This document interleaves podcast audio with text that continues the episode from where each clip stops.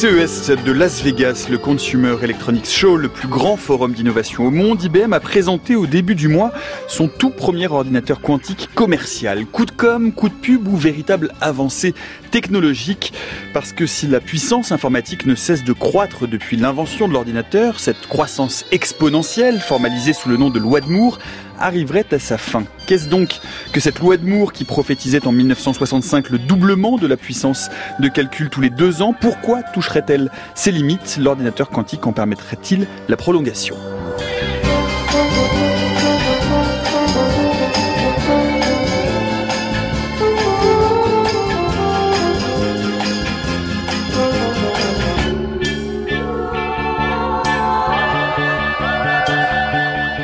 Y a-t-il une vie après la loi de Moore? C'est le programme In Silico qui va nous occuper dans l'heure qui vient. Bienvenue dans la méthode scientifique.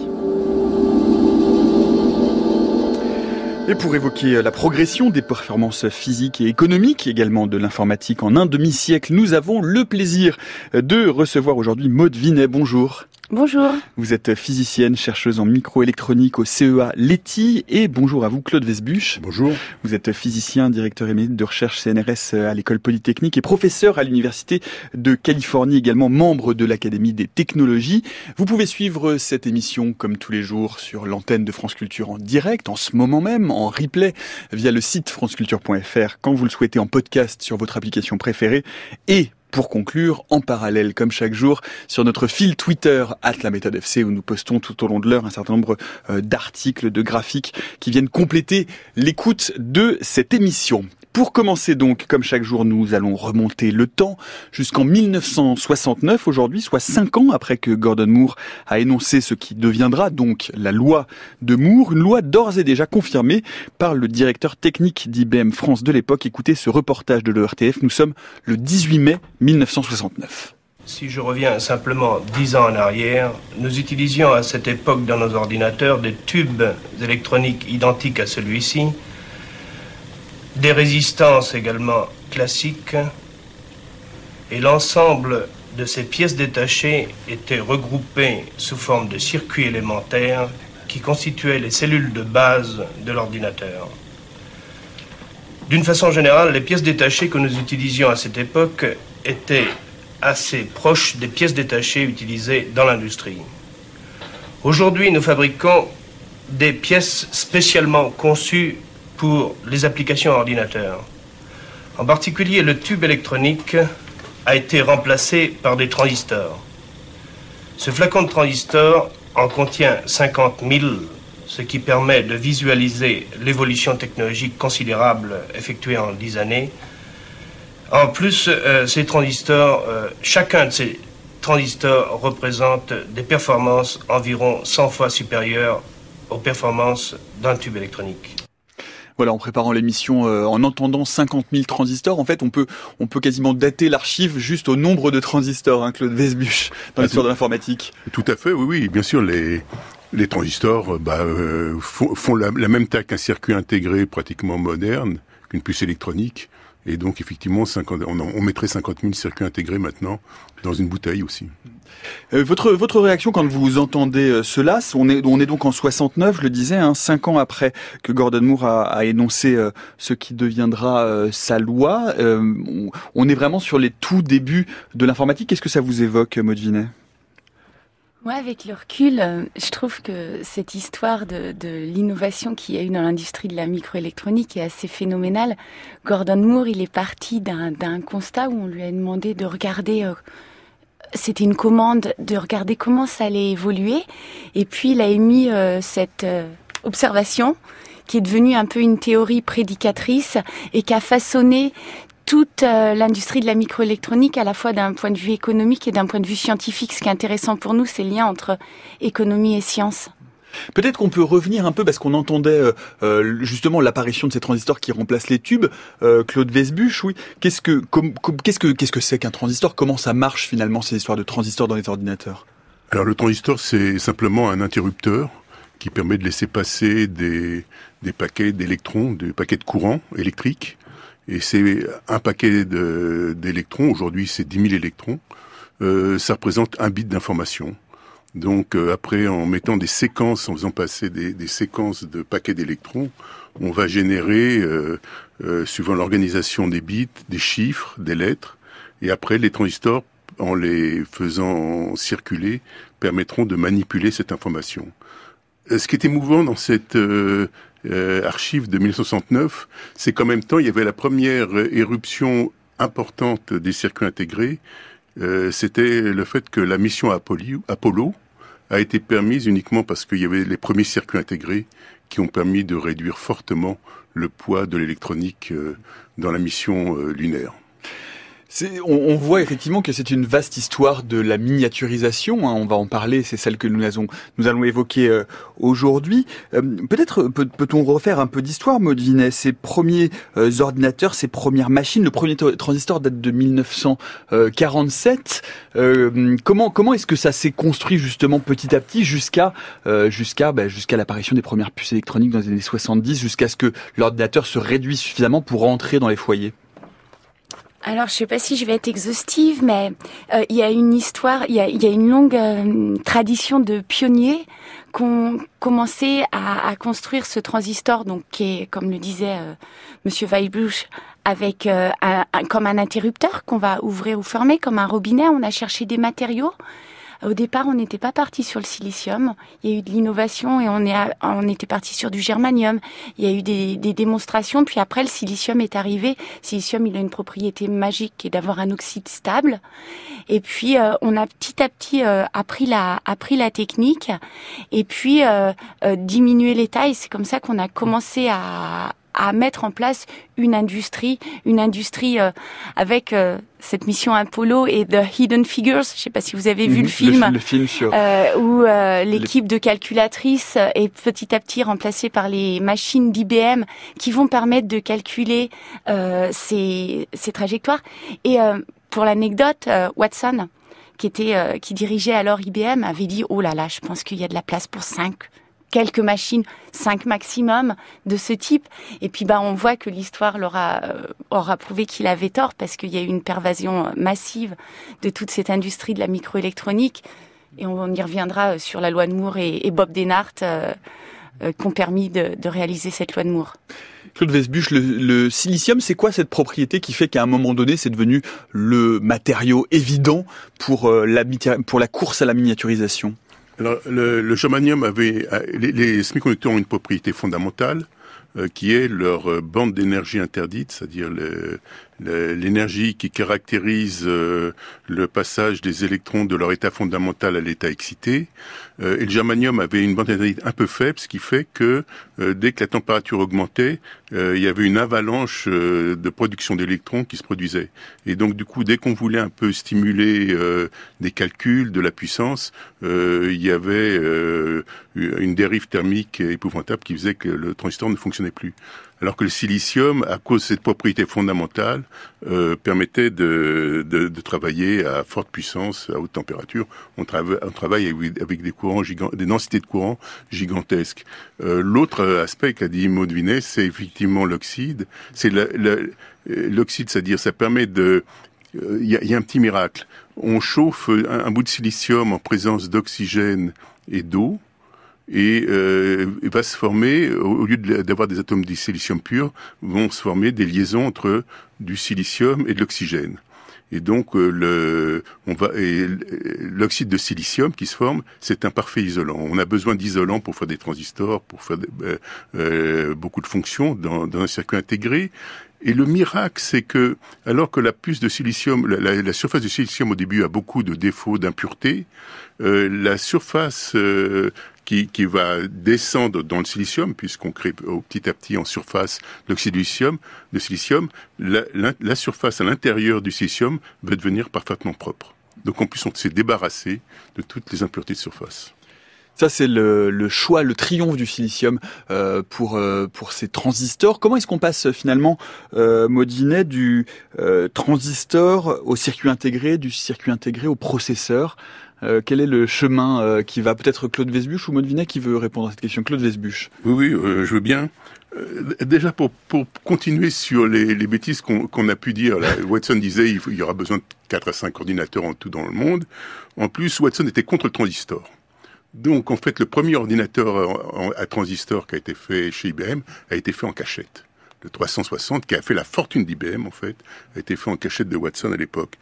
Après, à la fin des années 70, le, le, le PDG, le, le président d'une société qui s'appelait Digital, qui avait taillé des croupières à IBM, euh, s'est mise à et, et, donc était vraiment un spécialiste, a dit on n'aura jamais besoin d'ordinateur personnel chez soi. Donc là déjà il y avait euh... alors pour revenir au, au, au, circuit intégré, donc les premiers circuits intégrés faisaient des fonctions très simples. Ils avaient quelques dizaines de transistors. Moi-même, j'ai commencé à, à, travailler avec des circuits intégrés qui avaient une cinquantaine de transistors. Alors, qu'est-ce que c'est qu'un circuit intégré en quelques alors, mots? alors, Un circuit intégré, donc, c'est la, le, le, début de la microélectronique, c'est l'invention pour laquelle euh, Kilby a eu le prix Nobel. Il y avait beaucoup de gens qui pensaient déjà à mettre toutes les fonctions des circuits électroniques sur un seul morceau de matériau. D'ailleurs, à l'époque, ça s'appelait l'électronique moléculaire. Ça s'appelait pas la microélectronique, ça s'appelait l'électronique moléculaire. Les Anglais, dès les années 50, appelaient ça l'électronique moléculaire. Alors, il s'agit simplement de mettre à la fois un transistor, une résistance et un condensateur, et beaucoup après, mais les différentes, voilà les différentes fonctions dont on a besoin pour faire euh, commencer à traiter l'information sur un seul matériau il était remarqué que l'inventeur du transistor, la société Bell qui avait inventé le transistor, ne croyait pas au circuit intégré. L'idée de mettre ensemble, avec un seul à partir de seuls matériaux qu'on peut mettre sur une puce, des transistors, des condensateurs et des, et, des, et, des résistances, pour eux, chacun des éléments serait moins bon que qu'on prenait séparément les, les euh, ces éléments pour les assembler sur des circuits imprimés, ce qu'on appelle les circuits imprimés, et ils avaient raison dans le principe, mais en fait, on peut en faire tellement des composants qu'on peut corriger tous les défauts qu'il peut y avoir, et du coup, l'ensemble se révèle bien meilleur. Alors, à partir de ça, on a commencé à faire des circuits très simples qui faisaient par exemple des calculettes. Ça, c'était le, le, premier truc. Les machines et, à calcul, quoi. Et, mmh. et, puis, un jour, il y a une société japonaise qui vient voir Intel, qui avait commencé à faire euh, des, des, circuits intégrés, des mémoires, et leur demande de, faire une, de leur faire une calculette en une seule puce. Et là, euh, Intel dit oui, on va le faire. Donc euh, c'est une commande d'une société japonaise. Ils font un, un, un, circuit intégré qui comporte suffisamment de transistors, de résistance condensateur pour faire la calculette. Et puis ils se disent, mais au fond, au lieu de faire une calcul, un circuit intégré qui ne fait que ça, on va le programmer. On va pouvoir commander pour qu'il fasse différentes fonctions, qu'il puisse, puisse faire des séquences différentes. Et là, ils s'aperçoivent qu'ils ont inventé le microprocesseur. Parce que ça, euh, un système qui enchaîne différentes opérations numériques, ça s'appelle un microprocesseur. Et là, ils se rendent compte que c'est beaucoup plus général, que c'est une catastrophe parce que, en fait, la propriété intellectuelle, c'est une commande appartient à la société japonaise. Fort heureusement, la société japonaise fait faillite. Intel rachète les droits pour 25 000 dollars. Et c'est comme ça qu'Intel est devenu Intel, qui était une toute petite entreprise, et est devenu le plus grand producteur mondial de composants. La méthode scientifique, Nicolas Martin. À 16h15, nous parlons de micro-informatique, de microprocesseurs et surtout de la loi de Moore qui, euh, en 1965, a donc... Euh, on, parle de loi, euh, Maud Vinet, euh, mais c'est pas vraiment une loi en fait à l'origine. Ce que Gordon Moore, qui est, il faut le rappeler, hein, l'un des cofondateurs d'IBM, pas encore en 65, en 65 il est encore chez Fairchild Semiconductors, c'est une hypothèse a priori. Euh, oui, c'est une constatation. Euh, il a regardé comment, euh, il, il, a fait une constatation assez assez remarquable. Il avait remarqué que le coût d'un transistor, euh, le coût unitaire d'un transistor dépendait du nombre de transistors qu'on mettait sur un circuit intégré, qui avait un optimum. Euh, et cet optimum, il provient du fait que ben on utilise au maximum les machines, les capacités technologiques, mais qu'à un moment, quand on en met trop, on a une baisse de rendement. Et du coup, ça faisait des courbes euh, en, creux. Et il s'est dit, bah, l'industrie de la microélectronique, finalement, c'est une industrie, elle va toujours se placer euh, à l'optimum de coûts et il a regardé sur les sur cinq points. Il a regardé sur cinq points et est-ce que quelle était la, tendance? Et il s'est rendu compte qu'il y avait une tendance euh, semi-logarithmique, c'est-à-dire que tous les deux ans, et on revient à ce que vous avez dit au début de l'émission, tous les deux ans, le nombre de transistors il doublait. Et du coup, il dit bah ça s'est passé comme ça, je vais extrapoler et pour dix ans au moins, ça va se passer probablement ça peut se passer comme ça, je projette. Et puis, bah, il s'avère que ça va devenir cette euh, prédiction autoréalisatrice qui va conduire toute l'industrie de la microélectronique et pour laquelle Intel, euh, euh, récemment, dans les, dans les grandes publications cette, cette année en décembre à, IEDM, qui est la grande conférence de la microélectronique, Intel dit qu'ils suivent encore la loi de Moore avec les dispositifs qu'ils conçoivent. La, dimension économique, elle est très importante euh, Claude Vesbuche Parce qu'on pense souvent à la multiplication de la puissance, du nombre de transistors, parce qu'au départ c'est la multiplication du nombre de transistors tous les deux ans, mais il faut toujours rajouter à coût égal. Oui. Alors, juste, juste un petit bémol. Vous avez dit tout à l'heure que ça doublait tous les ans. Tous les deux ans. Tous les ans. Dans ah, l'article de Moore, c'est tous les ans. Et c'est pour ça qu'entre 65 et 75, il prédisait un gain de 1000, puisqu'en 10 ans, 2, fois, 2 puissance 10, ça fait 1000. En 75, il a révisé la loi en disant ça va être tous les deux ans. Et après, au cours des années, c'est devenu tous les 18 mois. Oui, c'est entre les deux. Hmm. Et, j'ai dit une autre bêtise, j'ai dit que, j'ai dit que Moore était cofondateur d'IBM, c'est d'Intel, pas d'IBM. Sûr. Vous auriez corrigé par vous-même. donc, alors après, alors donc, ce qui est intéressant, c'est que dès 65, il voit l'importance du coût. Et alors bon, faisons un zoom rapide on a multiplié le nombre de composants par euh, un milliard à à la louche. En fait, c'est plutôt 100 milliards. Enfin, disons un milliard. Mais en même temps, le coût du circuit intégré est resté le coût d'un transistor en 65. Donc, bien sûr, si on avait multiplié le nombre de transistors par un milliard et qu'on n'avait pas diminué le coût par transistor, on ne pourrait pas se payer un microprocesseur. En même temps, comme le disait Maudvinet, le rendement, la fiabilité, le rendement de fabrication a augmenté d'un facteur d'un milliard. On n'aurait pas pu se permettre le taux de, euh, d'échec euh, par transistor. Et en même temps, la fiabilité du circuit en fonctionnement a augmenté d'un milliard. Tout, il y a eu un certain nombre de facteurs d'un milliard ou de 100 milliards maintenant hmm. qui ont fait le succès de la microélectronique. Sinon, on n'en aurait pas partout des, microprocesseurs.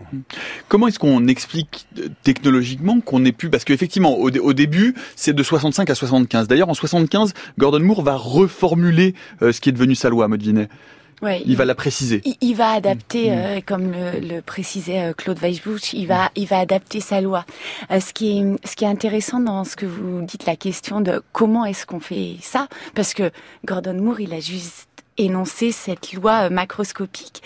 Et euh, il y a Bob Denhart, euh, qui est, avec qui j'ai eu le plaisir de travailler quand j'étais chez IBM, qui a énoncé la loi de scaling. Donc là, on, arrive sur une loi physique et où il énonce la manière dont euh, les, les, paramètres qui construisent un transistor, donc un transistor, on le, on le disait au début, c'est un interrupteur qui est piloté en tension, et donc euh, euh, il a des éléments physiques. Cet interrupteur, il a une source, un drain et, une grille qui est le pilotage en tension. Et donc Bob Denhart, il va dire bah, comment je dois rapprocher la source et le drain, comment je dois mettre à l'échelle l'oxyde de grille qui va permettre le pilotage en tension de cet interrupteur, comment je dois jouer sur les niveaux de dopage. Et les niveaux de dopage, c'est ce qui nous permet dans un transistor d'avoir des régions qui sont semi-conductrices, des régions ions qui sont conductrices. Il va dimensionner et émettre ces lois de scaling qui vont permettre à toute l'industrie, qui vont être un, guide pour les physiciens et qui vont euh, à conduire l'industrie pendant un certain nombre d'années. Alors les chercheurs, ils vont faire des ajustements, ils vont comprendre. Claude Weisbusch parlait de fiabilité. On va travailler sur des phénomènes de fiabilité, mais pendant tout un moment, on va suivre cette loi de scaling de Bob Denhart. Claude Weisbusch. Oui, alors euh, deux choses. D'abord, je vais revenir aux, lois d'échelle, scaling, loi d'échelle de Denhart, mais il y a aussi le fait qu'on fabrique dans des conditions parfaites physico-chimiques euh, l'ensemble des, des composants. Ça s'appelle les salles blanches. Ça se fait sous, ultra, sous vide ou sous ultra vide. Et donc, du coup, à l'époque, quand on a commencé à faire, euh, euh, au fond, l'histoire, l'histoire se répétait. On a euh, Bell, les laboratoires Bell, mm-hmm. ont inventé le transistor parce qu'ils n'arrivaient plus à avoir la fiabilité qu'il fallait dans leur système de commutation de téléphone par relais simplement les relais s'oxydaient, etc. Donc il leur fallait un système euh, qui, qui, soit sans, sans, faille. Et puis après, quand sont arrivés les circuits intégrés, ils se disent, oh là là, mais il y aura des défauts. Mais ce qui se passait en même temps, c'est que les circuits imprimés où on, faisait, on assemblait des, éléments individuels, on n'arrivait pas à faire les soudures avec suffisamment de précision. Donc il y avait des taux de fabrique, dès qu'on passait à quelques milliers de, de composants, eh ben, le circuit imprimé ne marchait pas Par contre, on arrive à faire 100 milliards de composants sur une seule puce, et en même sur toute une plaquette, on fait 100 fois ça, donc euh, 10 000 milliards de composants, et toutes les soudures sont bonnes. Enfin, 99% du circuit fonctionne et on peut faire des, des corrections d'erreurs en plus. Donc euh, euh, c'est ça qui fait aussi la, la fiabilité. Donc c'est ça qui fait qu'on peut faire tous ces composants. J'en viens aux lois d'échelle. Et là, il y a une confusion. Le scaling euh, dont parlait Donc le scaling, c'est-à-dire euh, effectivement, pour, on diminue toutes les dimensions d'un transistor dans un circuit intégré, y compris les fils d'interconnexion, les contacts, tout diminue, et c'est merveilleux. Euh, smaller is beautiful, smaller is better. Plus petit, c'est mieux. C'est-à-dire que, à la fois, comme les électrons vont, avoir moins de distance à traverser, ils vont aller plus vite. Le, les, les, résistances à courte distance aussi vont être plus faibles. Il y a un certain nombre de choses. On va avoir une densité qui va croître comme le carré, puisque si, je diminue un facteur 2, la densité par unité de surface croît comme le carré. Donc la puissance de calcul croît comme le cube. La vitesse multipliée par le carré, euh, bah, ça, va faire, ça va faire le cube. Donc je divise, je divise les dimensions par deux et j'ai 8 fois plus de puissance. Donc et la tension aussi diminue. J'ai oublié de dire, la tension diminue et donc du coup, la, puissance consommée diminue parce que la puissance consommée est proportionnelle au carré de la, au carré de la tension. Donc tout ça c'est très bien. Et quand on parle aujourd'hui de fin de la loi de Moore, on confond la fin des lois d'échelle, qui est vrai, et la fin de la loi de Moore. Donc effectivement, la fin des lois d'échelle s'est produite parce qu'on peut pas aller plus vite. Bon, on discutait, on peut pas aller plus vite, on peut pas augmenter, diminuer la puissance à ce niveau-là. Mais c'est ça qui s'est passé. C'est ça qui se passe aujourd'hui. On va, on, on, va ne pas aller trop vite, tout parce qu'effectivement, on va y arriver dans quelques instants. Mais tout de même, euh, une, une, question, c'est que effectivement, euh, l'idée de l'augmentation de, de, cette loi de Moore, de la mu multiplication par deux tous les 18 mois euh, du nombre de transistors, c'est en fait la réduction de taille. Donc en fait, c'est une division, c'est la division de la taille des transistors par deux. C'est-à-dire qu'en fait, euh, la taille des transistors se résume à ce qu'on appelle aujourd'hui, Modinet, la finesse de gravure. C'est ça. On regarde une des dimensions critiques des transistors, qui, alors, ce que vous appelez la, la finesse de gravure, euh, ça va être euh, la plus petite des dimensions des transistors, qui, euh, pendant longtemps, on a pris comme comme référence, euh, on parle de pas de photorépétition. En fait, les transistors, on les dispose sur le circuit de manière la plus régulière possible pour avoir cette finesse de gravure qui va être la meilleure possible, parce que plus on est régulier, en gros, plus on va réussir à faire petit. Et pendant longtemps, on prenait euh, la moitié euh, d'un du d'un pitch, de la moitié d'un pas de répétition euh, d'un circuit typique. Et puis après, c'est devenu la longueur de grille. Donc, ce qu'on disait tout à l'heure, c'est que cet interrupteur qui est contrôlé en tension, il est défini par la grille et c'est la grille qui fait l'interrupteur. Et donc, pour donner des ordres de grandeur, aujourd'hui, les transistors qui sont euh, en production, la plus petite, la finesse de gravure, c'est 20 nanomètres. Donc 20 nanomètres, c'est 20 10 9 mètres. Euh, c'est euh, ce que la milliardième. Hein, voilà. On est dans le milliardième. Mm. On est effectivement dans le milliardième de, de mètres. Euh, je vais essayer de trouver un équivalent de quelque chose qui fait 20 nanomètres. L'équivalent, pour... c'était ouais, c'était la vitesse. C'est euh, ouais, il y a une analogie très intéressante sur la vitesse à laquelle poussent nos ongles. Ah, allez-y. Euh, mais, mais je ne sais plus si c'était euh, euh, ce que pousse notre ongle en une heure. Il pousse, il pousse énormément l'ongle. Euh, je dirais un cheveu, c'est 100 microns. Un, un ribosome, donc un, un ribosome, c'est une, une, une, petite à l'intérieur un mécanisme, enfin une petite protéine cellulaire qui permet de transcrire l'ADN, c'est 20 nanomètres. Donc on est vraiment, c'est très, oui, très bah, petit. 20 nanomètres, c'est 60 atomes aussi. Hein, voilà. Euh, 60 atomes. Mmh. Mais par rapport à un cheveu qui fait 100 microns, là, on est 5000 fois plus, plus petit que le diamètre d'un cheveu. Je ne parlais pas de la longueur, je parlais du diamètre, bien sûr. Ce qui est intéressant, c'est que c'est des choses qu'on voit plus à l'œil. On, on, on, manipule vraiment des objets qu'on voit plus. On a été obligé de construire tout un ensemble d'outils pour manipuler ces objets pour pour les auditeurs qui sont un peu fâchés avec les mathématiques, je, je vais, y a, y a, quand on parle d'un facteur exponentiel par deux tous les 18 mois, euh, c'est le il y a, y a cette, cette, cette fameuse euh, fable, ce conte de l'échiquier de Sissa, vous savez, c'est-à-dire le ce qu'on appelle le problème du grain de blé. On se dit oh mais fois deux tous les deux ans c'est pas énorme. En fait, euh, si vous regardez l'échiquier de Sissa, on arrive très vite donc à des proportions puisque c'est une courbe exponentielle qui est asymptotique donc qui va très vite dans des très très grandes hauteurs comme vous l'évoquiez tout à l'heure Claude Vesbuche, c'est-à-dire des centaines de milliards euh, de fois par rapport euh, à, il y a, à 1965, il y a, il y a, 50 ans. Euh, justement, alors parlons de la miniaturisation. on a le, cap du milliard de transistors a été franchi en 2008. Je parle sous votre contrôle, mais enfin dans ces eaux-là. Ou un petit peu avant. Un petit peu avant.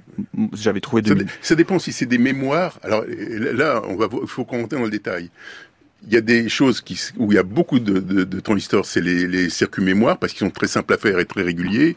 Les circuits qui vont faire des calculs, les microprocesseurs, là ils ont moins de transistors et pour une raison simple en plus, c'est que tout, ils consomment tellement d'énergie par transistor pour manipuler euh, pour manipuler l'information qu'ils peuvent pas fonctionner tous en même temps. De toute façon, on ne pourra pas faire fonctionner des milliards de transistors en même temps. Donc là, il y a une gestion d'énergie qui devient extrêmement importante.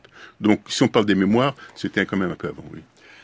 La loi de Moore, en tout cas, on a souvent entendu dire que euh, elle allait, euh, elle allait finir par ne plus pouvoir s'appliquer. Euh, là, en l'occurrence, quand on parle de miniaturisation, le problème c'est qu'il y a un mur de miniaturisation au-delà duquel il ne va plus être possible d'aller, puisqu'on va être confronté à des problématiques qui sont des problématiques de l'extrêmement petit, c'est-à-dire des problématiques quantiques.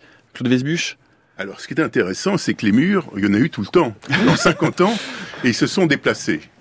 Donc, quand on dit qu'il y a des limites physiques, c'est parce qu'on se place dans un certain paradigme. On a un certain choix de contraintes qu'on impose, qu'on identifie, et à ce moment-là, on dit, bah ça. Alors, au début, dès le début, les gens commençaient à dire combien on va pouvoir, quel va être le plus petit trait, et les premières études, c'était 2 microns de microns parce qu'on n'arrivera pas à faire des plus précis, parce qu'il y aurait des rayons cosmiques euh, qui vont créer euh, des charges et qui vont perturber le, le circuit intégré. Donc ça c'est dans les années 60, c'était 2 microns. Et puis après, euh, j'ai eu la chance de vivre tous ces, tous ces événements. on a trouvé des, des, des, des tas d'obstacles. À un moment, par exemple, qu'on diminue la taille, bien sûr, comme il faut faire passer toujours autant de courant, la densité de courant devient énorme on, travaille quand même sur des densités de courant qui sont de 100 kA par centimètre carré. Alors ça vous dit rien, mais c'est aussi pas très loin de là où le, cuivre se désagrège.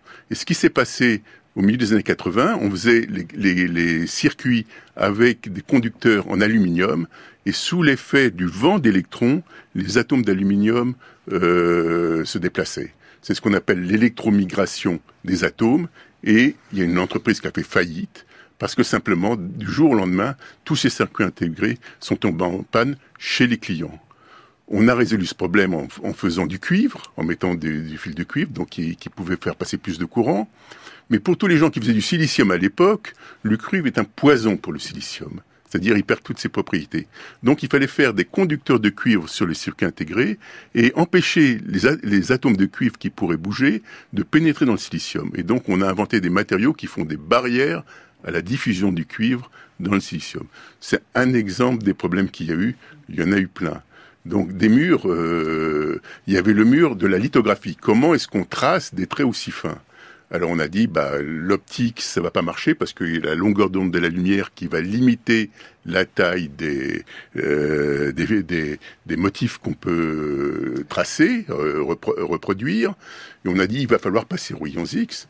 Donc dans les dans les dans les années 80-90, euh, on a même développé des, des synchrotrons, des accélérateurs de particules spéciaux pour euh, pour la pour la lithographie, pour la microélectronique.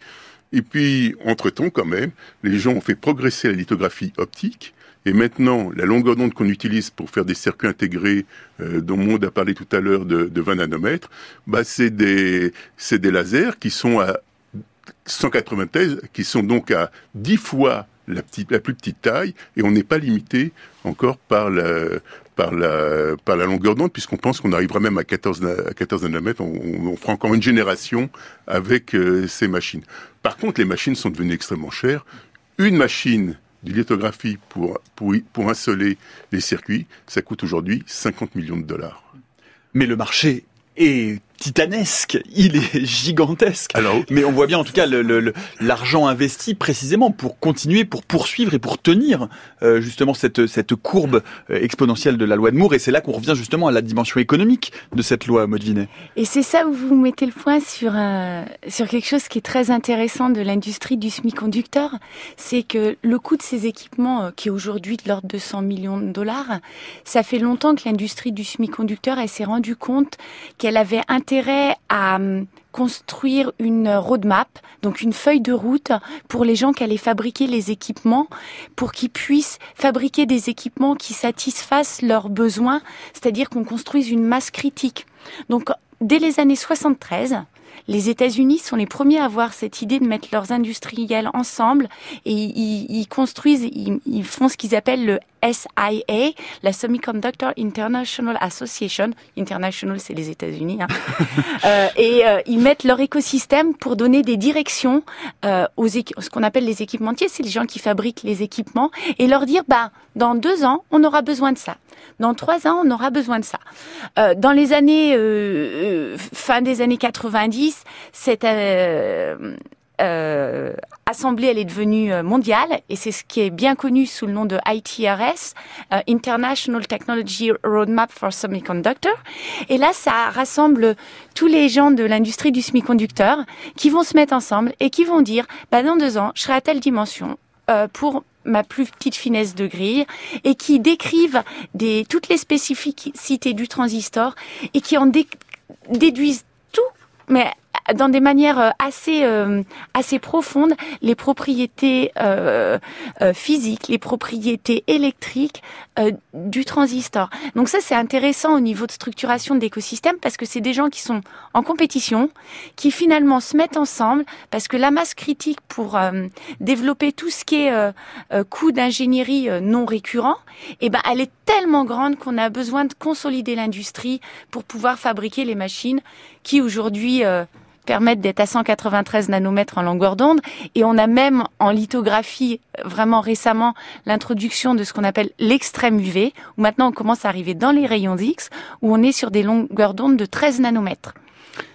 Et juste un mot pour dire que International Technology Roadmap for Semiconductors, ça veut dire euh, la technologie internationale, la feuille de route de technologie internationale pour les semi-conducteurs, en français dans le texte. Claude Vesbuch. Oui, mais il a juste changé maintenant depuis 2-3 ans. Ça s'appelle l'IRDS, l'International Roadmap, pour les composants et les systèmes. La vision étant qu'on ne peut pas parler de composants et de circuits sans parler du système, de l'ensemble de, de la chaîne. Der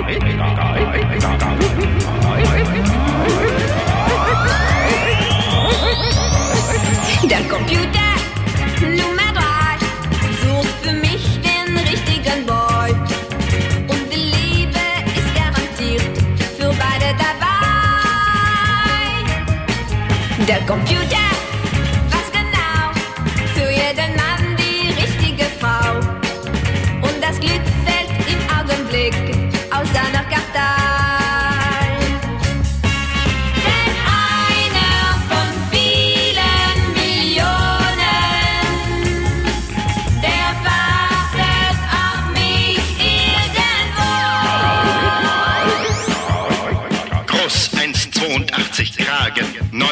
39, Schuhgröße 46, Stopp.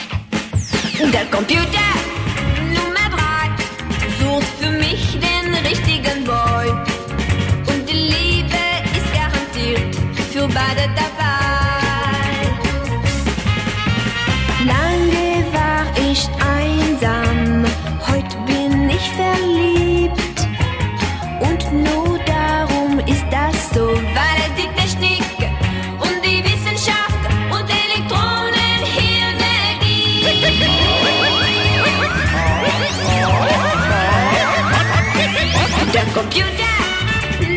Der Computer sur une voix qui vous est peut-être familière, puisqu'il s'agit de la voix de France Gall, oui, qui chante en allemand, donc Der Computer, puisque à 16h35 sur France Culture, nous parlons d'ordinateur, puisque nous parlons de la loi de Moore tout au long euh, de cette heure. Nous en parlons en compagnie euh, de Maude Vinet, qui est physicienne, chercheuse en microélectronique au CEA Letty, et Claude Vesbuch, qui est physicien, directeur émérite de recherche CNRS à l'école polytechnique, professeur à l'Université de Californie et membre de l'Académie des technologies. Mais comme tous les mercredis, euh, à mi-parcours de cette émission, c'est l'heure de la recherche montre en main.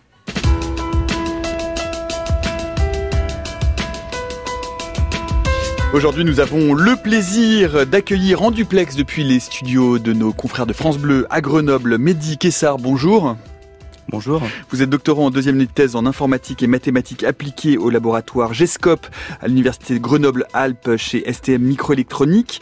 Euh, vous travaillez sur la science des données pour le contrôle du focus en photolithographie. Bienvenue à la recherche montre en main, c'est à vous.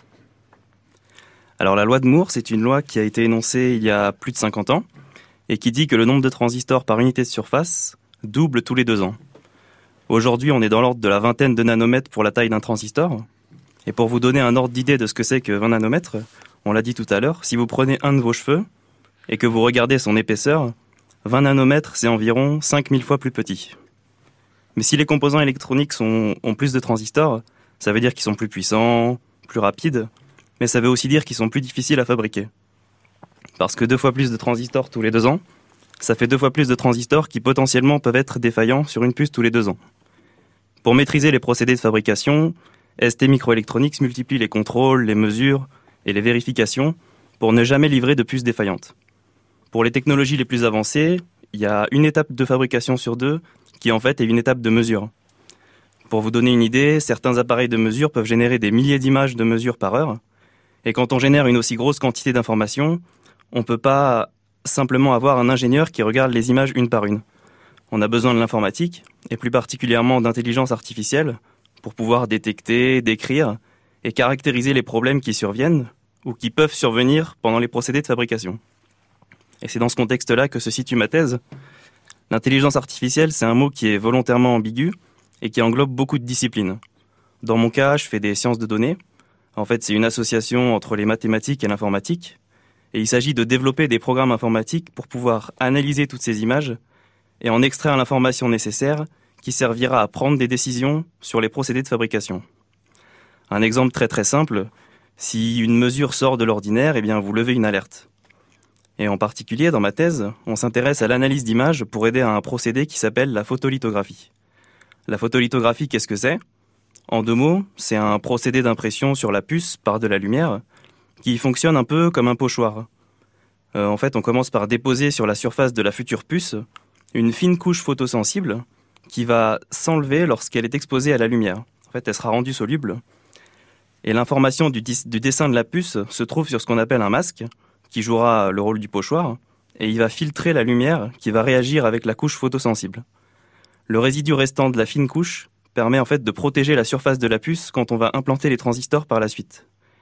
C'est un procédé qui demande une grande précision. La puce doit se situer à une distance exacte du masque, et on a quelques dizaines de nanomètres de marge de manœuvre pour que le dessin imprimé sur la puce soit net. C'est un peu comme pour prendre une photo, il faut être ni trop loin, ni trop près si on veut une photo nette. Et la gestion de cette distance, ça s'appelle le contrôle du focus. Le souci qu'on a, c'est qu'il n'y a aucun objet sur Terre qui est totalement plat. Il y a toujours des variations de hauteur, même très petites, et il y en a sur la puce. Ces variations de hauteur, c'est ce qu'on appelle de la topographie, et même si ces variations, c'est que quelques dizaines de nanomètres, bah cette topographie, elle va parasiter l'exposition à la lumière pendant la photolithographie, parce que la topographie peut, entre guillemets, faire sortir la puce de cette marge de focus. Donc mon travail principal, c'est d'analyser ces mesures de topographie pour éliminer au maximum l'impact que ça peut avoir sur le procédé de photolithographie. Merci beaucoup euh, Mehdi Kessar pour cette euh, excellente présentation. Une réaction, je voyais nos deux invités ici en studio, vous ne pouvez pas les voir, mais qui euh, opinaient du chef, qui avait l'air d'être très intéressé par votre présentation, Maud Vinet. Bah merci Mehdi, euh, parce que dans merci. vos travaux, euh, bah, moi je suis utilisatrice, donc euh, moi je fais partie des gens qui construisent ces transistors et qui utilisent euh, les données qui sont générées par le contrôle pour décider des étapes qu'on va faire euh, pour essayer d'avoir des transistors qui soient plus petits, plus fiables, plus performants. Et donc toute cette analyse des données métrologiques donc qui mesure tout au long de la fabrication. Mmh. C'est vraiment euh, une aide à la décision euh, en permanence qu'on qu utilise. Claude Vesbuche. Ça fait partie des centaines de mini-murs qu'il y a eu à franchir, qui se, qui, qui se reproduisent. C'est des nouveaux, à, à, chaque fois des nouveaux mini-murs euh, comme ça, euh, qu'on n'avait pas avant, et puis qu'on a maintenant dans, dans une nou nouvelle génération. Intel parle d'un mur avec un grand euh, W, puisque c'est wall en anglais, un grand mur en 2030, parce qu'il y a la question donc que j'évoquais tout à l'heure euh, des interactions euh, thermiques à l'échelle quantique, nanométrique, mais il y a aussi la question des coûts prohibitifs de développer des technologies qui permettent qui permettraient de dépasser ce mur avec un grand W, Claude Vesbuche. Alors bon, alors il y, aura un mur euh, en 2033 à peu près avec euh, qu'on sera à un nanomètre. On, on parle de un nanomètre. Euh, ça paraît un peu hallucinant, ça fait Ça comme- paraît ça fait, que incroyable. trois, ça fait que trois atomes, donc. euh, mais apparemment, il y a des gens qui ont commencé à faire des, des transistors comme ça. Alors, le mur de l'argent, de, de l'investissement, c'est extrêmement intéressant. Alors, l'industrie de la microélectronique fonctionne avec 15% du chiffre d'affaires en R&D et 15% en, en investissement. Pour un marché qui fait 400 milliards, 15%, ça fait 60 milliards par an d'investissement et 60 milliards par an de, recherche. Euh, 60 milliards par an pour un chiffre d'affaires de 4 milliards, ça veut dire que comme les usines sont effectivement obsolètes au bout de 6 ans, euh, il va falloir se battre. Alors, les 60 milliards de R&D, c'est ça qui permet de passer les murs quand même, hein, de, franchir tous ces obstacles. Quand il y a 60 milliards dans un domaine, ça permet quand même de faire beaucoup de choses, et c'est ça qui permet d'expliquer le progrès de la lithographie, de, de tous les éléments dont on a besoin. Pour l'investissement, bah, et, ce qui s'est passé, c'est qu'il y a un certain nombre d'industriels qui ont, euh, qui ont arrêté. C'est-à-dire, soit ils se sont regroupés. Alors, l'industrie de la microélectronique, c'est une, une industrie de, de fusion, de session extraordinaire. Euh, il y a beaucoup moins d'industriels. Et là, on a appris les, ces jours derniers que le quatrième mondial allait s'arrêter à la, à la génération actuelle de 14 nanomètres qui est, qui est en développement et qu'il n'aurait pas fait les 10 nanomètres. Et du coup, apparemment, il y aura que trois sociétés qui feront la prochaine génération de 10 nomè- nanomètres. Alors, je ne sais pas, je Les- ne connais pas le le détail, mais apparemment, ça sera Samsung, Samsung. euh, Intel et TSMC, qui est le grand fondeur mondial pour tous les Ouais. industriels. Et celui qui s'arrête, c'est AMD C'est global. Global Oui, Global, c'est ça. Oui, anciennement, Anciennement AMD. anciennement AMD. Euh, la, question de, de cette loi de Moore, de cette, de, de- cette course à la loi de Moore à tout prix, Maud Vinet, c'est peut-être aussi, euh, faut peut-être aussi poser la question des usages. Est-ce que euh, aujourd'hui nos pratiques euh, ne sont pas en train de se transformer? Est-ce que on a besoin d'arriver, alors peut-être pour certains ordinateurs particuliers, mais est-ce que dans la vie aujourd'hui, le marché informatique a besoin de continuer à suivre à tout prix cette loi de Moore, ou est-ce que les usages, je pense évidemment au cloud, sont en train de changer, font que ça n'est plus tous les utilisateurs de PC vous diront, moi le premier, que je change plus mon ordinateur aujourd'hui à la même vitesse que je changeais il y a 10 ans. Alors, j'aime bien votre question. Merci. Je, vais adorer votre réponse. Parce qu'on on, on change plus, nous, en tant qu'utilisateurs, peut-être on change plus nos PC, peut-être on change plus nos téléphones, quoique les téléphones... Le téléphone, si. Les téléphones, maintenant, on les change. En fait, Mm. il y a eu un changement des usages. Euh, le PC qui était autrefois euh, le principal euh, vecteur du marché, le principal objet du marché, a été supplanté par les tablettes et par les téléphones qui maintenant ont pris ont pris le dessus. Et donc aujourd'hui, quand même, ce qu'on prévoit, c'est que le nombre d'objets connectés par personne il a encore de beaux jours devant lui à augmenter. Et on parlait des PC, on parlait des téléphones, on a les montres connectées. Maintenant, on va parler du véhicule autonome. Ouais, moi non plus. Mais, mais, si on regarde les jeunes, ils ont tous leur montre connectée. Et on va vers le véhicule autonome. Donc il y a encore aujourd'hui tout tout, tout quand même devient l'industrie de la microélectronique. Et c'est marrant parce que toutes nos conférences de microélectronique, elles commencent comme ça, comme une grande messe, où on nous dit l'industrie de la microélectronique, elle va se mettre partout. Et on le voit, il y a des capteurs de partout aujourd'hui. Donc la question de est-ce qu'on a besoin du plus petit, elle se pose un peu différemment. Et Claude Val- Weisbusch le, le mettait bien, il y a la consommation énergétique. Et il y a le type de calcul qu'on va faire qui font que on a une équation économique type de calcul et en fonction du type de calcul, on a des murs qui vont faire plus ou moins de sens. Et aujourd'hui, ce qu'on voit dans l'industrie de la microélectronique, c'est une diversité. On insiste à une diversité euh, des types d'architecture, des types de dispositifs, de types de produits qui vont adresser différents euh, types de calculs et différents besoins. On est vraiment à, à une transition. Alors plus que dire la loi de Moore, elle est morte. Aujourd'hui, l'industrie de la microélectronique, elle est en train de vivre une transition où on se pose des questions de ce qui va être optimal, alors qu'avant on faisait euh, euh, bêtement, on suivait un chemin de mise à l'échelle. Je vais, je vais rebondir ou vous poser la même question, mais euh, sous une formulation de béotien, euh, Claude Weisbuch. Finalement, est-ce que, euh, est-ce que Watson n'avait pas raison? Est-ce qu'on va pas arriver dans une ère où il y aura besoin de cinq supercalculateurs dans le monde qui seront le cloud, et puis nous, on aura des terminaux, mais qui n'auront pas du tout besoin de cette course à la performance que constitue la loi de Moore depuis 65 Non, non, alors c'est pas comme ça que ça se passe tout à fait. En fait, effectivement, les produits étaient assez clairs. Il y avait l'ordinateur, tout était simple. Il n'y avait pas encore le smartphone, donc euh, euh, euh, l'identification des besoins, des circuits dont on avait besoin était simple. Et comme le dit Mounvinet, le, monde a complètement changé et on est en pleine mutation. Alors, ce qui se fait passer, c'est que les, vraies révolutions ne sont pas des révolutions technologiques, c'est des révolutions d'usage. Au fond, il n'y a pas de révolution technologique dans la miniaturisation. Bon, c'est difficile, euh, il y a des centaines de milliers d'ingénieurs qui travaillent là-dessus, mais c'est- la même chose comme qui continue. Par contre, les usages, le smartphone, euh, vous avez plus d'appareil photo. Aujourd'hui, les gens utilisent leur smartphone parce que l'appareil photo est suffisamment bon. Comme vous l'avez dit, on change plus d'ordinateur. Effectivement, avant, moi, je changeais d'ordinateur parce que je remplissais la mémoire. Maintenant, j'ai plus besoin. Et puis, en plus, maintenant, j'ai plus besoin de mémoire puisque je peux aller dans le cloud. Mais vous avez déplacé le problème, là. Ça veut dire que vous avez les data centers. Et le data center, ça, ça consomme, comme on le sait, de l'électricité, mais aussi beaucoup de circuits électroniques. Ça consomme l'électricité, d'ailleurs, parce qu'il y a beaucoup de circuits électroniques. Et c'est des circuits électroniques un peu spéciaux, quand même. C'est pas les mêmes qu'il y a dans votre ordinateur. Ils sont beaucoup plus puissants. Il y en a, il y en a d'énormes quantités. Et puis, il y a l'intelligence artificielle. L'intelligence artificielle, c'est pas non plus les microprocesseurs habituels. Vous avez besoin de systèmes qui font des fonctions euh, dédiées, par exemple les, circuits, les, Les réseaux les réseaux de neurones. neurones, Mhm. pour faire des, des, de l'association de données. Par exemple, le véhicule autonome va consommer énormément de, de, de semi-conducteurs. Il est prévu que d'ici quelques années, ça représentera 11% du marché des semi-conducteurs. Donc, au fur et à mesure, apparaissent des nouveaux besoins venant du marché, venant de la demande, venant, de- et de, encore une fois, de demandes qui ne sont pas identifiées aujourd'hui, mais ça continuera certainement. Alors l'une euh, l'une des questions de ce futur, de ce relais, c'est ce que j'évoquais au tout début euh, de cette émission, ce fameux CES début janvier, la présentation euh, d'IBM de du premier ordinateur dit quantique. Alors on va mettre beaucoup de guillemets autour de ce mot de quantique qui est un peu utilisé à tort et à travers de ce premier ordinateur quantique commercial. En quelques mots, puisqu'on on va aller essayer de comprendre quels sont les murs, et là ils sont très nombreux, ils sont très robustes autour de cet ordinateur quantique, mais euh, on disait avant l'émission, l'ordinateur quantique pour le moment c'est une chimère, Claude Vesbuche. Oui, alors, il y a un rêve. Hein. Le rêve du physicien qui connaît un peu la mécanique quantique, c'est que sur un atome, on revient à vous, vous Granby tout à l'heure, sur un atome, on peut, on peut simplement coder deux informations euh, suivant qui...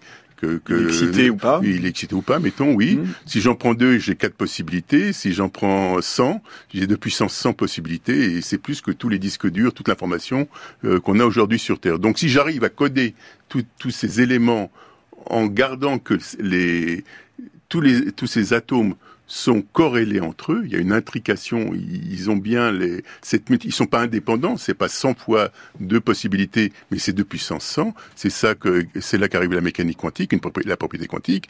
On se dit, bah, si je commence à manipuler ces 100 atomes, je fais 2 puissance 100 opérations euh, en, en une seule, euh, en un seul changement, et donc j'ai ce qu'on appelle le parallélisme quantique. Donc c'est merveilleux dans le principe. Mais, Non.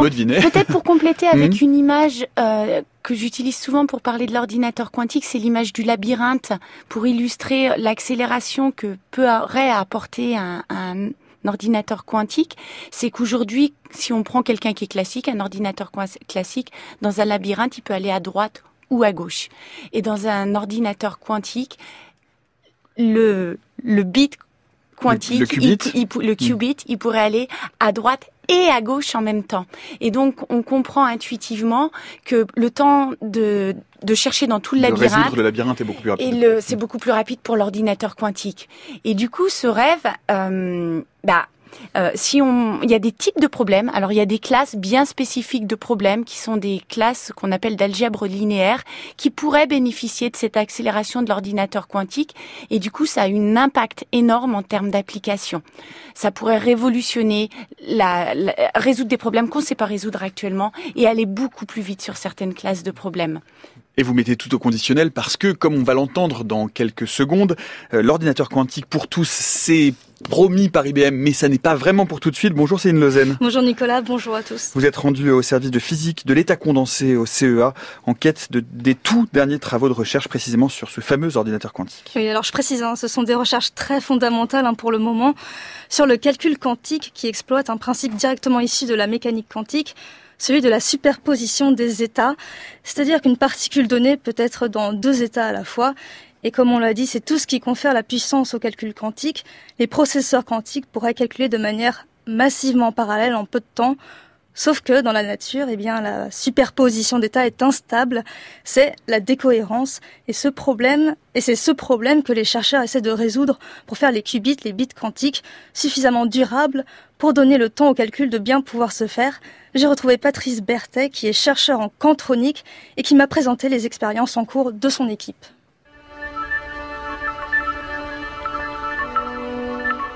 Le calcul quantique est basé sur le principe de superposition d'états qui dit que, contrairement à la physique classique, des états, un porteur d'information, un bit, peut être euh, non seulement dans son état 0 ou dans son état 1, mais peut aussi être dans une superposition de ces états 0 plus 1. Alors quand on applique euh, ce principe de superposition non pas à un seul bit mais à un registre de n bits, on obtient euh, des registres qui peuvent être dans n'importe quelle superposition de tous leurs états de base.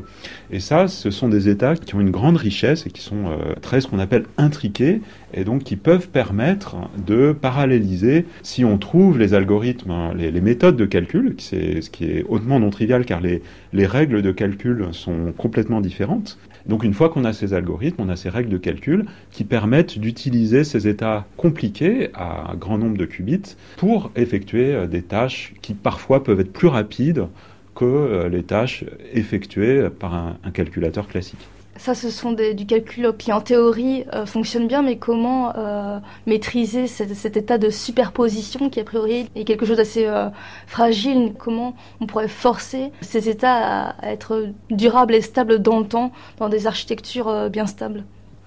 Alors, euh, vous touchez en effet du doigt un des problèmes majeurs de ce, cette idée euh, euh, très belle et très, très, intéressante du calcul quantique, c'est que justement ces, superpositions d'états sont très fragiles.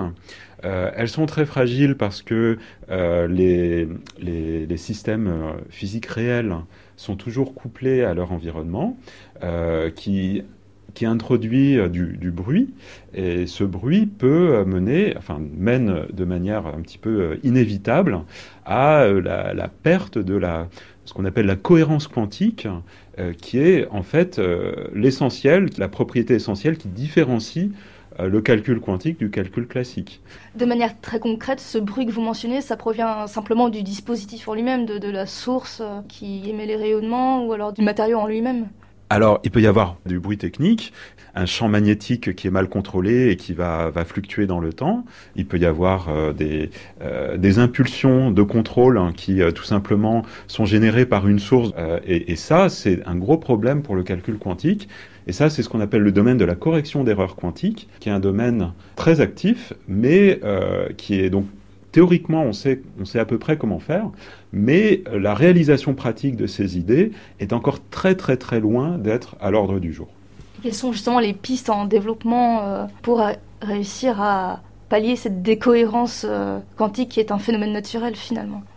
Alors, dans notre laboratoire, nous essayons de combiner euh, des bits quantiques qui, sont, qui ont ces longs temps de cohérence que sont les, les, spi, les spins nucléaires avec des circuits euh, quantiques supraconducteurs.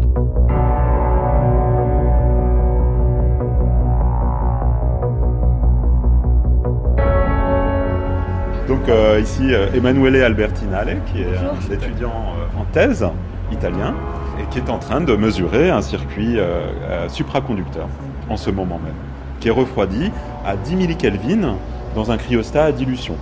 Euh, oui, en fait, euh, je suis en train d'étudier une façon de coupler un circuit supraconducteur euh, avec des spins électroniques dans les bismuths. Et du coup, là, je suis en train de. J'ai fait un échantillon avec un résonateur supraconducteur sur un bout de silicium avec du bismuth implanté. Et là, je suis en train justement de mesurer, euh, là pour le moment, mon résonateur. Et après, euh, on va envoyer des pulses euh, pour voir comment le spin dans les bismuth euh, nous répond. Voilà, nous sommes ici dans, dans la salle euh, euh, expérimentale dans laquelle se trouvent deux de nos cryostats à dilution. Euh, ce sont ces cryostats qui font le bruit que vous entendez Et qui servent à refroidir. euh, et qui servent à refroidir absolument les, les dispositifs quantiques que nous étudions à une température de 10 millikelvin. Ce qui est nécessaire pour que les, les propriétés quantiques soient révélées. Alors concrètement, qu'est-ce qu'on fait ici? Euh, Aujourd'hui, les cryostats sont en train de, de fonctionner. Donc euh, tout est fermé et l'échantillon est dedans. En période d'expérience comme ça, on travaille dans la salle de mesure qui est euh, juste à côté. En revanche, avant d'en arriver là, euh, il faut bien entendu monter l'échantillon. Donc une bonne partie de notre travail consiste à concevoir les échantillons, les fabriquer. Nous les fabriquons à l'atelier de nanofabrication de notre laboratoire, le, le SPEC, et puis nous les montons dans ces cryostats. Donc on, on monte l'expérience, puis après on ferme, on pompe pour que le cryostat soit sous vide, et puis on lance le refroidissement. Donc finalement, vous êtes en bonne voie de pouvoir concevoir ces architectures euh, pour maîtriser les qubits. Alors, notre travail est un travail de recherche fondamentale. Donc, euh, en bonne voie, bien malin qui le dira. Euh, nous pensons faire des progrès. Euh, nous pensons que c'est une direction qui est intéressante euh, pour des raisons fondamentales et aussi peut-être avec des perspectives applicatives, mais nous ne sommes pas sûrs. Nous sommes d'ailleurs impliqués dans une chaire industrielle avec Atos, qui est intéressé au calcul quantique. Maintenant, cette architecture reste à démontrer, hein, et nous sommes encore en phase préliminaire de caractérisation et de, démonstration de cette architecture.